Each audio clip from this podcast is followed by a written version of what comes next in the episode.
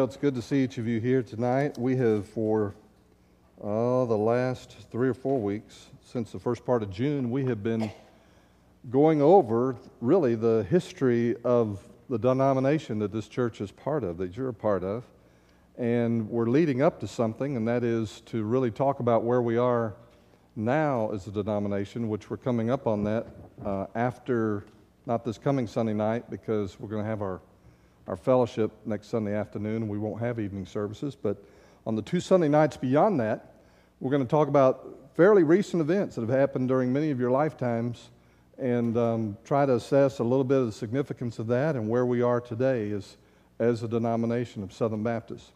Um, just uh, by way of um, reminder of what, what we've kind of looked at so far, we saw that Southern Baptist originated in the First Great Awakening.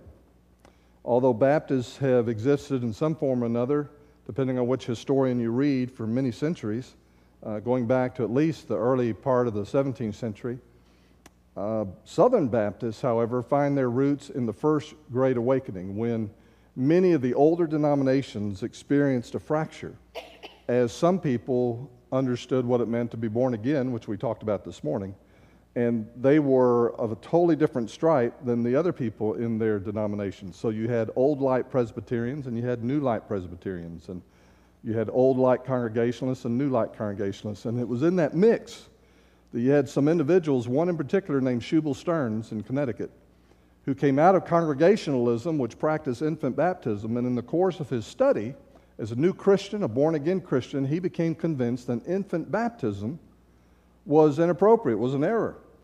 That the only appropriate person to baptize is someone who knows what they're doing and what they're committing themselves to. And so he began practicing a believer's baptism, discovered that Baptists had been doing that already, and considered himself a Baptist. But he wasn't part of the regular Baptists, the Baptists that were already in existence. They called them separate Baptists. Separate Baptists. And so you immediately had a, a, very different kind of Baptist, came out of nowhere, it seems, but uh, Shubal Stearns, after being absolutely convinced that God was leading him to do so, went down to the south, settled in Sandy Creek, North Carolina. That church, and within a couple years, had over 600 people attending, which was unheard of in the wilderness areas and the frontier areas of the colonial period. And within a generation, they had started hundreds of churches and the first Baptist churches in places like South Carolina, Georgia, Florida, and what would become Alabama, Tennessee, Kentucky, and places like that. And just exploded. They were known for their fiery preaching and communication of the gospel. They, they went everywhere. Um, you did not have to be highly educated to be a Baptist minister, but you did have to be filled with the Spirit. And, um, and they were on the move.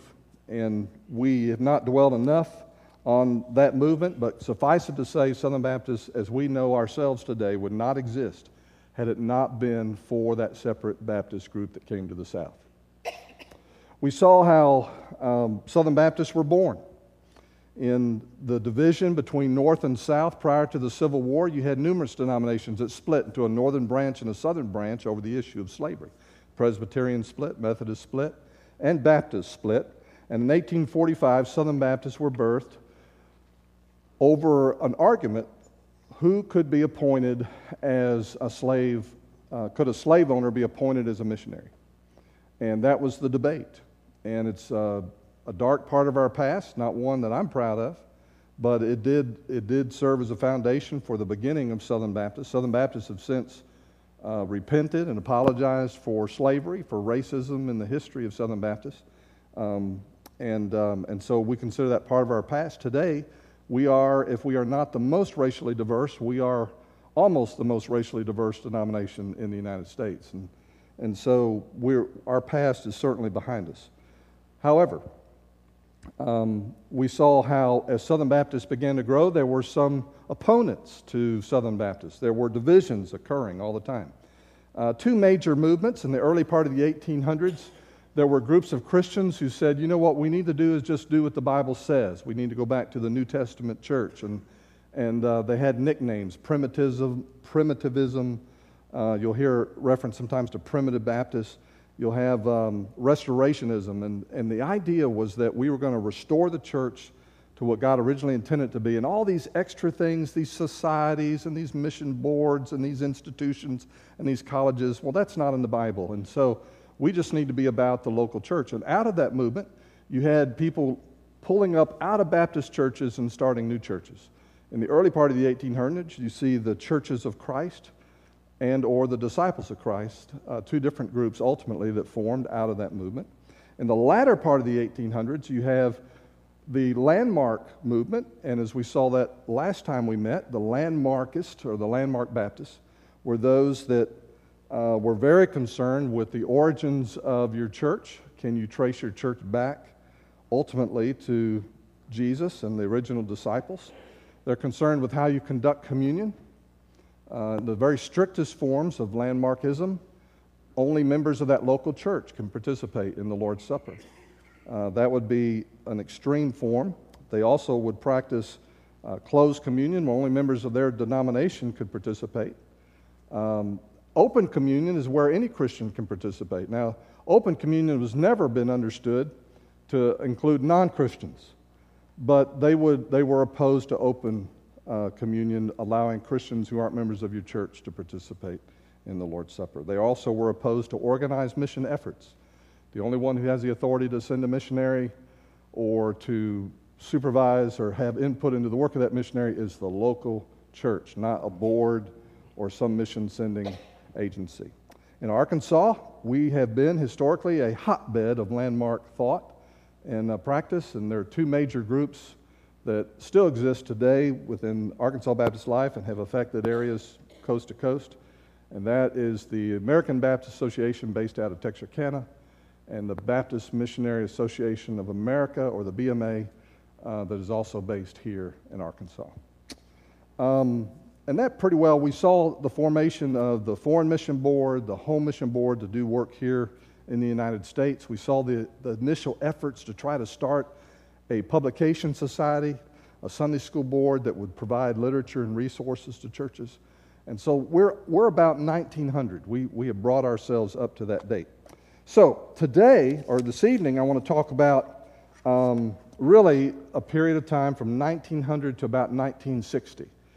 And as I've said it before, we are doing a 40,000 foot flyover of Baptist history when we talk about these things. There's a lot of things we're not talking about. Uh, we haven't talked a lot about Northern Baptists. I'll say a little bit more about that tonight. We haven't talked about ethnic Baptists. Uh, there were groups of Baptists with, uh, like Swedish Baptists and others who settled in different parts of the country. And, and they were Baptists in the old country and they were Baptists when they came here. And, um, and different groups of them evolved into other Baptist denominations. We haven't talked about that. We haven't talked about African American Baptists. And Southern Baptists in our history have had a rich impact on African American growth and the different denominations that have grown out of um, the gospel spreading among African Americans. We haven't talked about that. So a lot of history we haven't discussed. But we're going to do a flyover tonight of about 60 years from 1900 to 1960. In 1898, there was a committee formed to really study Baptist life, Southern Baptist life, and where we were, and what we were doing or not doing. Ultimately, in 1900, it led to the formation of a committee on cooperation. As Baptists, we were fiercely independent. We still are. Every Southern Baptist Church is individually independent and self governing. No one tells this church from Little Rock or Nashville or Atlanta or anywhere else what to do or what decisions we ought to make.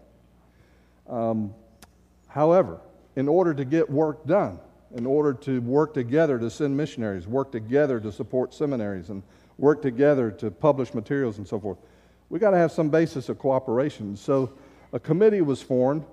Ultimately, the oversight of all the things we were doing as Southern Baptists was given over to a group called the Executive Committee that was formed in 1917. That committee still exists. Um, my wife served on that committee uh, at one time for several years. The executive committee meets several times a year in Nashville, Tennessee, and they allocate, uh, determine the budget for the Southern Baptist Convention. And when the Southern Baptist Convention is not meeting in June, And the Southern Baptist Convention meets for two days in June. And for those two days, everybody that's a messenger at that meeting is in charge. But outside of those two days, the executive committee is in charge for the, the rest of the year and, um, and oversees the operation of the various organizations and entities. That group formed in 1917. Representation, membership in, um, in the Southern Baptist Convention was uh, based on whether your church gave to Southern Baptist causes or not.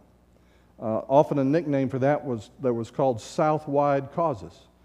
Uh, did you support the Home Mission Board? Did you support a college? Did you support some aspect of, of Baptist life?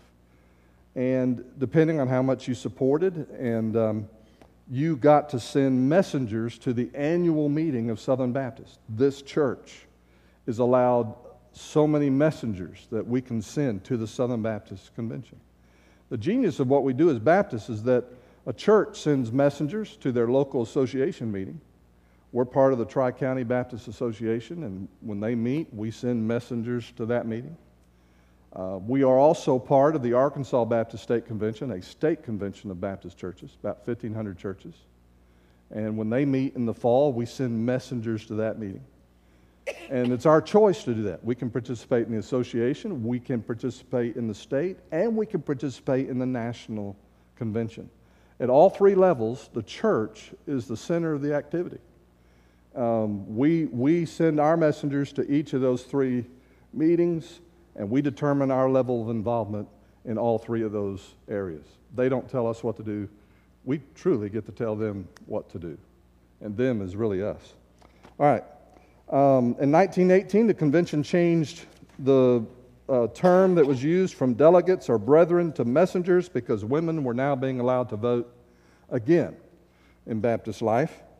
Um, lay people were involved, ministers and, and lay people were involved equally. Uh, they were all serving as messengers. Uh, my observation has been is that lay participation in those meetings has increasingly gone down over the years. Uh, there was a time where we actually had a, a civilian SBC president. Um, I'm trying to remember his name. My mind's going blank. One of y'all may remember. Um, he was a layman from, I want to say, Yazoo City, Mississippi, from the Delta. Anyway, uh, we actually have had leadership that was elected that were not ordained ministers, but that's been changing. The thing that's most significant about the early part of the last century is that we finally got our act together in how we were going to support things financially. And so I need to tell you a little bit about that. Most congregations didn't have an offering as part of their worship service. Can you imagine that? What the church treasurer would do is he, would, he or she would come by and visit your house once a year. They'd come by and visit your house, and, and you would pledge how much you were going to support the church. You, any, any of y'all ever part of a church that did pledges, annual pledges? Uh, I have. There are churches that still do it and you would pledge how much you were going to give in the coming year. And um, you would might get a letter reminding you how much you pledged at the beginning of the year. But, but we had an approach to it called pledging. Um, while that was going on in the local church, each entity, the Home Mission Board, the Foreign Mission Board, the schools that you were a part of in your area, they had agents who went out and raised money for their organization. So if I was a representative of the Home Mission Board and I was an agent, I would come to your church, I would speak, and I would try to take an offering, and I would carry that offering back to the Home Mission Board. Uh, there were problems with that system, and there were problems with that approach. Um, if I'm an agent and I want to raise money, am I going to go to the larger churches first or the smaller churches first? Larger churches first. Agents were not stupid. And, um, and so the larger churches got hounded all the time. All the time they had people coming from the different entities, agencies, and schools asking for money, asking for support. And so that's one of the reasons it was broken. They might come once a year to a smaller membership church, but if it was raining, the creek was up, they might pass your church by and not come by again for another year. And so your church may or may not have had an opportunity to participate in supporting different institutions. The WMU was actually, the Women's Missionary Union was actually one of those institutions that pioneered the concept of regular offerings for missions. In the midst of all of this, an effort was made as the 75th anniversary of Southern Baptist life approached. Uh, they, leadership got together and decided what we're going to do is just have one big push. We're going to try to raise $75 million, and we're going to allocate it to the different national groups that we support. And this is going to be a way to get all the churches involved and get everybody involved. It's called the 75 Million Campaign, and it was to celebrate the 75th year or 75th birthday of Southern Baptist. Um, they raised over $92 million in cash and pledges. Now, you know there's a difference between a pledge and cash. You understand that, right? A pledge is not worth the paper it's written on. Cash is worth the paper it's printed on. And um, agencies expecting all of this money to come in, they went out and borrowed money based on what they expected to get, and they spent it, and they went about doing their ministry. The result was is that the 75 million campaign only took, eight, took in 58 million. And so suddenly some of these entities were in debt. And debt was a big problem during the early part of the 1900s. The results of the 75 million campaign, though, is that giving overall greatly increased. Churches got used to giving more money. Many congregations experienced major spiritual renewal because they were working together in this way. There was a new spirit of unity. Many congregations, for the very first time, adopted a budget system. In the early period, they didn't have a budget, couldn't spell budget. Uh, something needs to be done, they took an offering. Um, something's broken, needs to be fixed, they took an offering. And the idea of a budget where you're planning what you're going to do as money comes in was a brand new idea. Um, some were uncomfortable with the promotional aspects of the campaign, but the end result of the whole process is that in 1925, the cooperative program was born. Cooperative program is the 1925 name for a strategy for giving where churches pool their money together and decide as a group of churches how that pool of money is going to be spent through percentage allocations to the various causes that we believe in that we want to support. We give cooperatively and then into one bucket and then all that money is divvied out to the groups that we support. And by pooling our money together a small church gets to participate in everything the same way that a larger church gets to participate in everything. Now you may, you may think a $1 in that bucket gets divided amongst all the groups. And so if you're a smaller membership church and you give to the cooperative program, you become part of everything Baptists are doing everywhere, every day around the world. It really is the truth.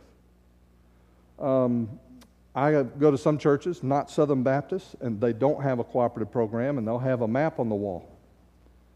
And they'll have pictures of the missionaries that they support and they'll say, We support this missionary, this missionary, this missionary. Now, what they don't tell you is that missionary has to come home periodically and raise money.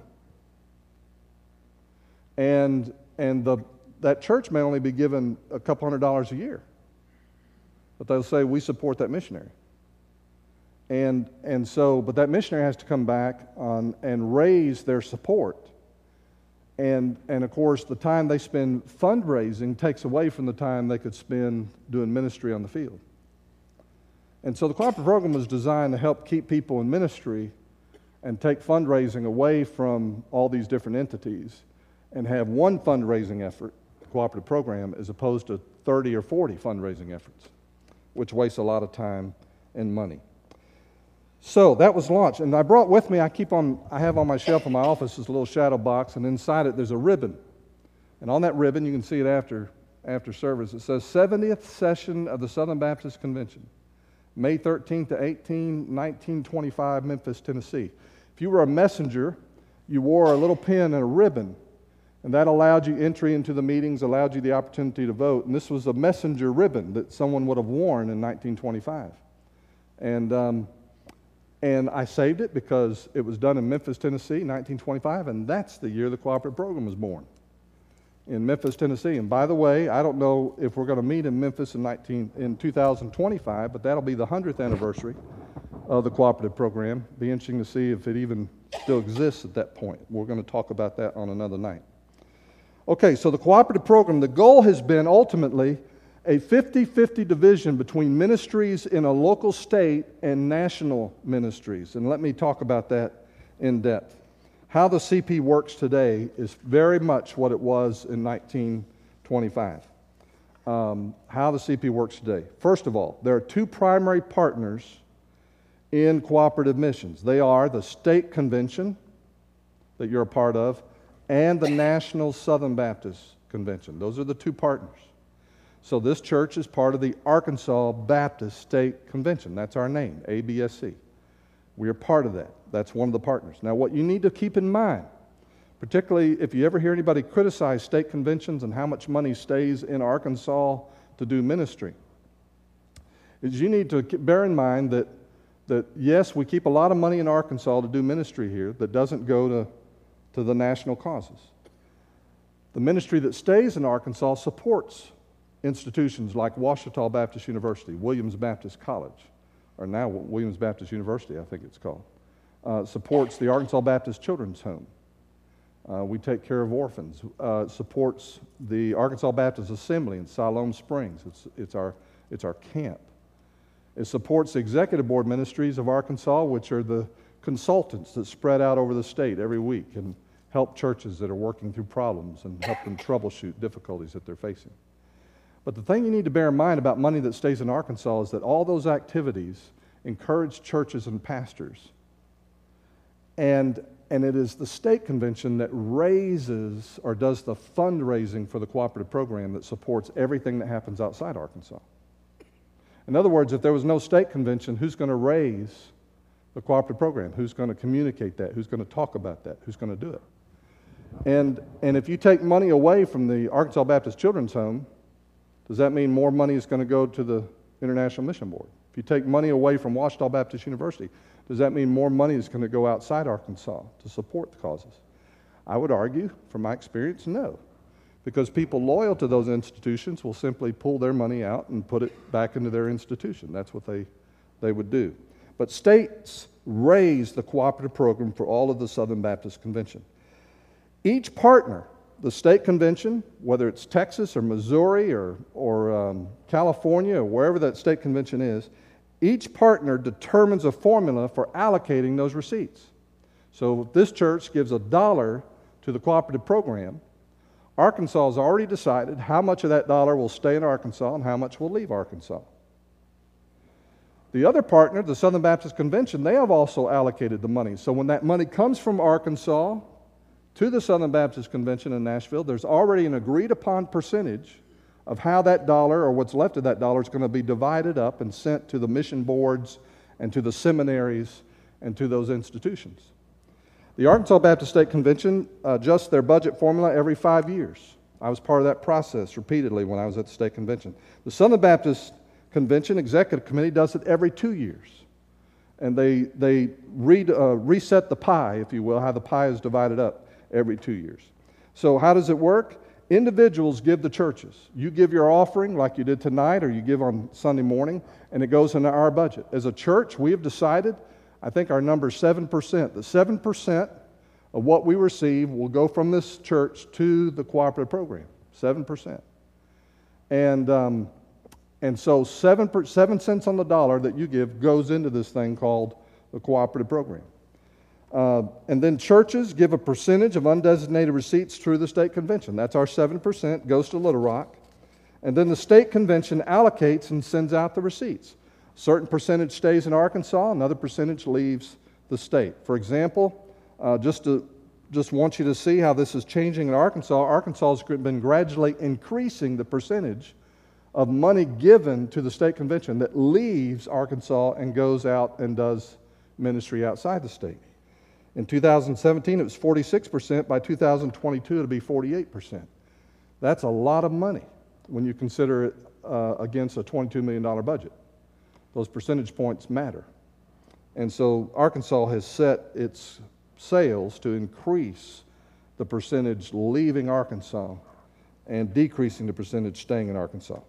So we're, we're eventually we'll get to 50 50 at least.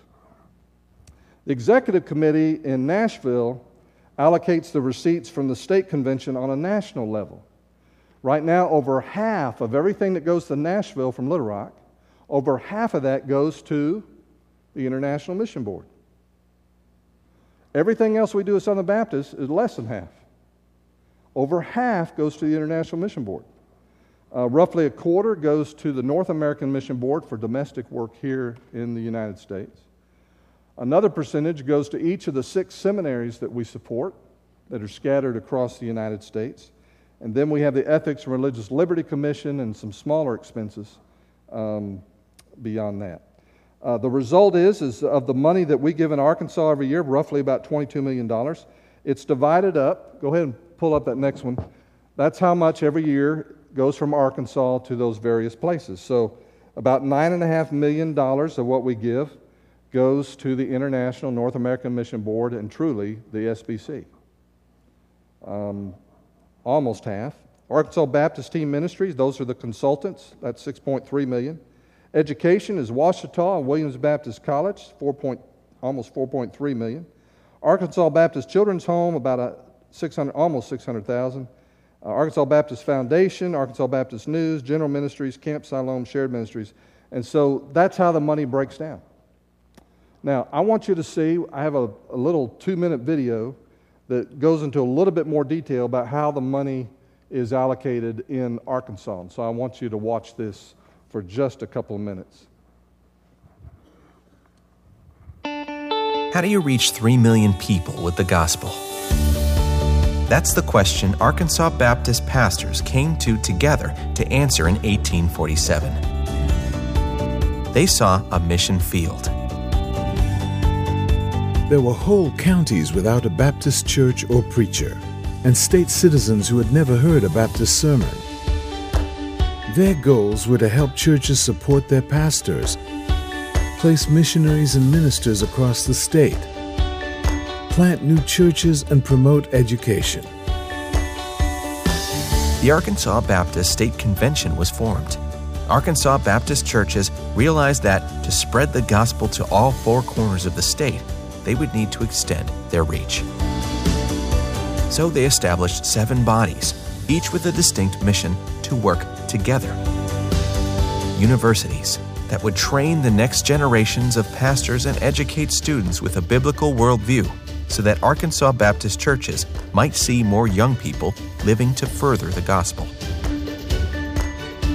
Ministries that would impact children, distribute kingdom resources, tell the story of Arkansas Baptists who are spreading the gospel around our state and world and missionaries who would strengthen and revitalize churches, evangelize the underserved, the unengaged, the unreached, and impacting younger generations with the gospel.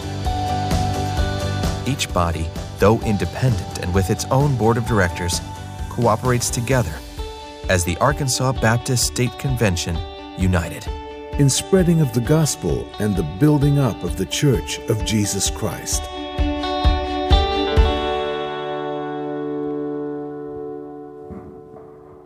And that gives you just a snapshot of how the cooperative program works just in Arkansas. And so the dollars that stay in Arkansas support those particular ministries. You say, well, how do Arkansas Baptists, how does our church decide how much of that money goes to those institutions? Well, we don't do it by ourselves. We do it during our annual meeting when Arkansas Baptists meet together in the fall, usually um, at the end of October. We always do it before hunting season because we can't get Baptists together once hunting season opens. And so we always have our fall meeting uh, late October uh, before hunting season opens up. And so, um, and there a budget is voted on every year. Uh, that budget is an 18 month process before it gets to that vote. It's been carefully worked out and planned and determined with the other entity heads, uh, presidents of the different institutions, and, uh, and then the convention meets and votes on those allocations. There's some challenges to the cooperative program that we're facing right now. And this is really something I want to talk about in a couple of weeks. But I want to go ahead and touch on three things tonight. Some things that are challenging the cooperative program. First, there's an overall declining participation in the cooperative program. Um, it's just a fact. Fewer churches are participating, uh, giving less and less, and uh, larger churches, as a percentage of their overall budget, are giving abysmal amounts, just a very small percentage of their overall budgets. And so the Arkansas Baptist State Convention budget is $22 million. That $22 million is everything that we give and everything that we support in Arkansas and outside Arkansas as 1,500 churches. But I know single individual churches with budgets nearly that big. Do you, do you understand what I'm saying now? When, when, there's one church that has a, a $15 million budget or a $20 million budget in Arkansas, um, all of us working together, we can raise 22 million. But, but when you have a larger church that gives a half of 1% um, of their budget, it's just, it's, there's declining participation. And, um, and I think it lessens our impact. I know it does. We're not able to do as much when there's declining participation. Second phenomenon direct funding based on individual relationships. Um, I've talked to larger church pastors, and, um, and they'll say, Well, I sat down, Don, and I took a pencil to it, and I saw how much of our dollar that we give outside of our church, how much of it actually got to that missionary. And I didn't like the number. And so we decided to cut our cooperative program giving and give more money directly to the International Mission Board or directly to the agency or institution that we wanted to support. Uh, sometimes it's just a matter of knowing somebody. Well, we know the person who works at that organization, and we want to support that. The problem is, is that we don't have a history of agents coming holding their hands out to our doors like they did 100 years ago. In other words, our churches don't know what it's like to have 25 or 30 different people come by your building and every week being asking you to take a special offering for their cause. And that's what we could head back to if the cooperative program were to dissolve completely. So, direct funding based on individual relationships. The last thing is, is that there is a prioritization of international mission causes over local, state, and national ministries. And this has been going on for at least uh, 15 years or so. Um, I'll talk more about this at length when we get to where we are today, but this is a trend. And so, what does that mean? It means that we do missions overseas, but missions in the United States don't count. Uh, we will send teams abroad, but we will not send teams to Seattle or Wisconsin or, or someplace where they need help as well. What's the consequence of that over time? Well, as the United States, as Southern Baptists who are fairly affluent, fairly prosperous in the U.S., we have the capacity to raise money to send missionaries around the world. We're the largest mission sending country on the planet. Uh, the second largest mission sending country on the planet is Korea, South Korea. Um, but, but if we don't take care of the home fields, if we don't address problems like only 17% of the American population was in a church of any kind this morning, if we don't begin to address that, we're not going to have money to send, support missionaries. And I'll tell more of that story and what's happened with the International Mission Board in recent years. We have actually cut our missionary force because of this particular trend, the prioritization of international missions over state and local missions. And so it is important that we share the gospel with the people who have not heard the gospel. There, it is important that we reach the unreached people groups around the world. But if we don't take care of what's happening across the street, we're going to lose our capacity to help people around the world. And, um, and so, anyway, that's my, my uh, hobby horse for the evening. I got a lot of, I want to cover here pretty quickly. Uh, basically, in, in what happened at the end of the 1920s that affected the entire United States? The Great Depression. In 1928, at the Home Mission Board, Clinton Carnes, who was treasurer of the Home Mission Board, embezzled nearly a million dollars. You know, there, there's, there are crooks everywhere. And that embezzlement plus the debt load from the failed 75 million campaign uh, put the Home Mission Board deeply in debt. It took years to get out of debt. But nearly every Baptist organization and institution during that same time period was in debt and was in trouble, including Arkansas Baptist. And it took years. And I'm, I'm happy to say that most of our institutions I'm not aware of any in Arkansas that defaulted on their debts. It, it took 10 to 15 years, but they, they paid them back. And the Home Mission Board, though, was one of the, one of the worst. The SBC almost went bankrupt. bankrupt. Now, at the same time all this was happening, Northern Baptists, who, who, who were also vibrant and were preaching the gospel at that time. Uh, they, had, they had some theological issues, but they also had a lot of conservative and sound Bible teaching people as well. And they were sending missionaries to the south and they were sending them out west. But, but the Northern Baptists, and now they're called the American Baptists, the Northern Baptists um, had a movement and it got a nickname fundamentalism. Any of you ever heard that word? Um, there was a fundamentalist movement among Northern Baptists because in the various schools and institutions of Northern Baptists, theological liberalism had set up shop and they were teaching things that the average run of the mill Baptist in the pew didn't believe. That, that Genesis, that creation didn't happen that way, that the Bible can't be taken literally, that the Bible's filled with, filled with errors and there's mistakes in it, and Jesus didn't have to die on the cross, and, and uh, he didn't really rise from the dead, and he wasn't born of a Virgin Mary, and, and suddenly you had this outcry from certain preachers. Um, some of these guys, though, were so vocal, they attacked everybody. And everybody became an enemy. One of those was a guy named J. Frank Norris. J. Frank Norris was a Baptist pastor.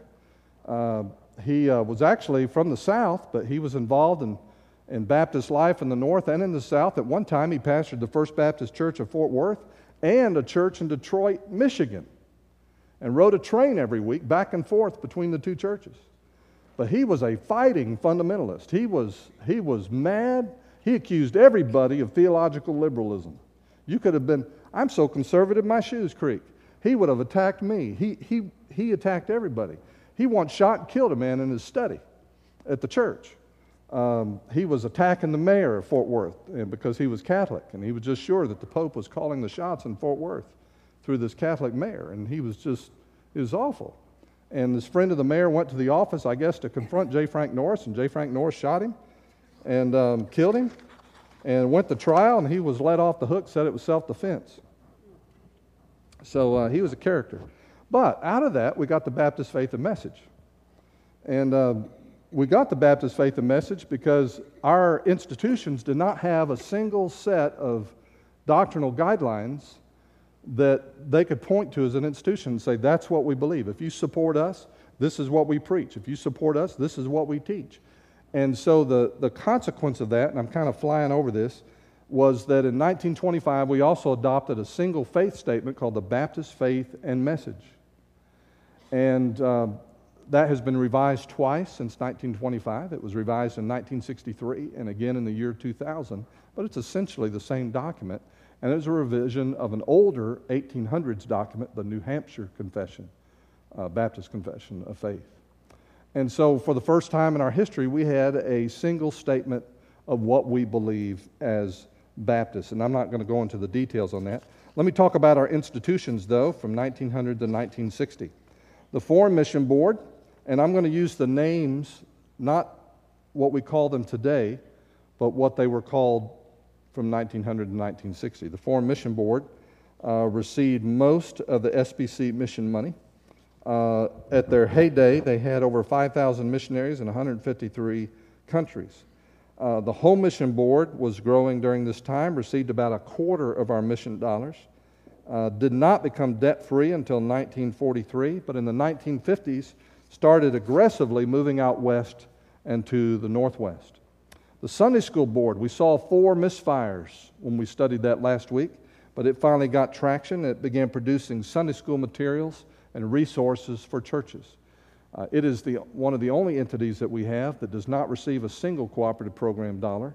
It is self supporting uh, through its own sales and actually takes a portion of its profits and gives it back to the Southern Baptist Convention through the cooperative program. Um, but the Sunday School Board, in the 1920s, a salesman turned Baptist preacher named Arthur Flake began to promote Sunday school work in an organized and a systematic way. How many of you have ever heard of Flake's formula? Oh, a couple people, all right. Flake's formula. The Sunday School Board was organizing the Sunday School for Evangelism and there's the formula discover prospects. What's a prospect? If you're a salesman, what's a prospect? Well, that's somebody you can sell shoes to. A prospect in Sunday school is somebody that that needs Jesus or that may become a member of your class. Discover prospects, organize to reach the people, enlist and train workers, provide space to meet, visit and enlist the prospects. Flake's formula. And uh, by the way, your pastor believes that still works. Uh, there's no rocket science to reaching people for the Lord. It just takes a little intentionality and a lot of prayer. Um, the Sunday School Board had a great influence in church architecture. They had an architecture department, I think they still do, that for years counseled churches on how to build their buildings. I want you to see a couple of graphs or charts, and then I'm probably going to uh, stop tonight because we're, we're just about out of time. Let me just stop with these two charts, and I'll figure out how to work the rest of that in later.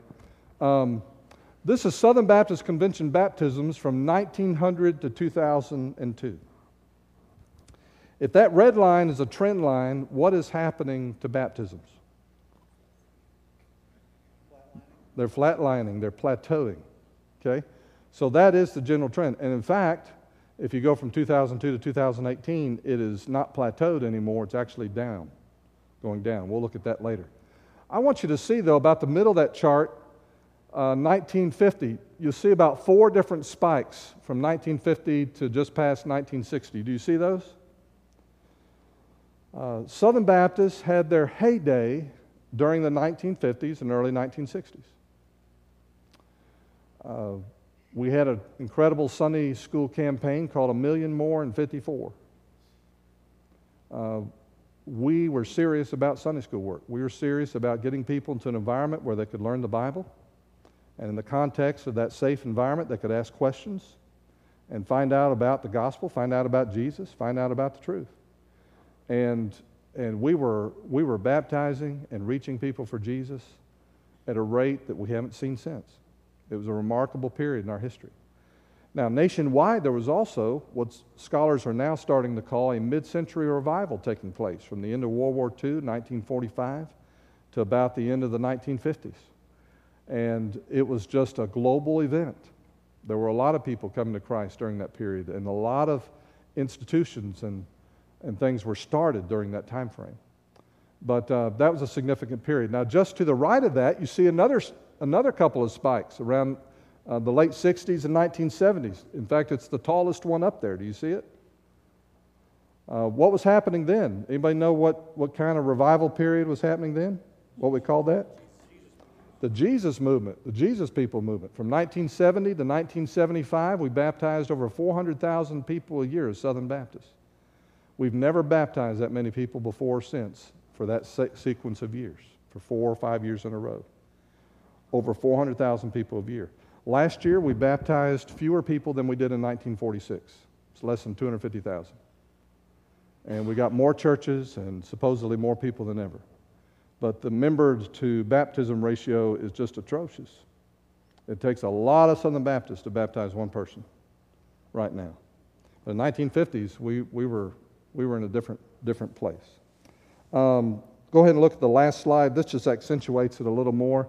You can see 1950 to about 1962, and you see those spikes. And um, in uh, 1950, in Arkansas, we baptized more people than we ever have before or since. We baptized about 16,000 people in that year in Arkansas. We've never done it again. Uh, right now, we baptize every year about 10 to 12,000 people. And so, what was happening? Well, I'm not going to give all the credit to Sunday school. I'm really not, although that was significant. It was a work of God.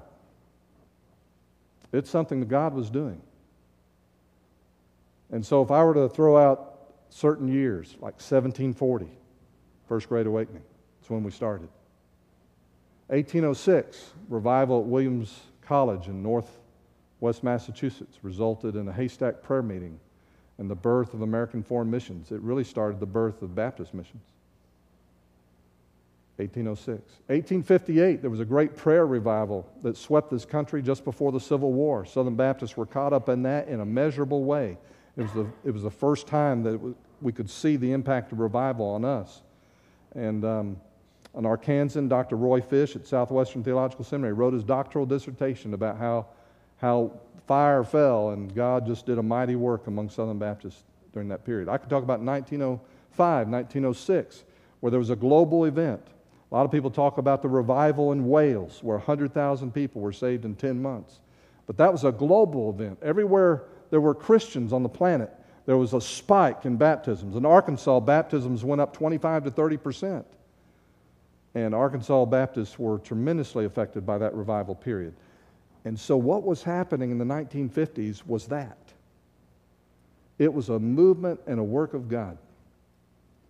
And we as Southern Baptists have always benefited when God begins to work like that. We've always been ready. We've always set our sails. God, if you do it again, sign us up.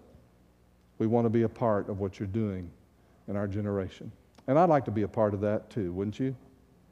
I like to see God work like that again. And, um, but as we move through this, as we come bring it up to date, I think you're going to see that we've got some real challenges as Southern Baptists that we need to consider, that we need to address, maybe even to repent.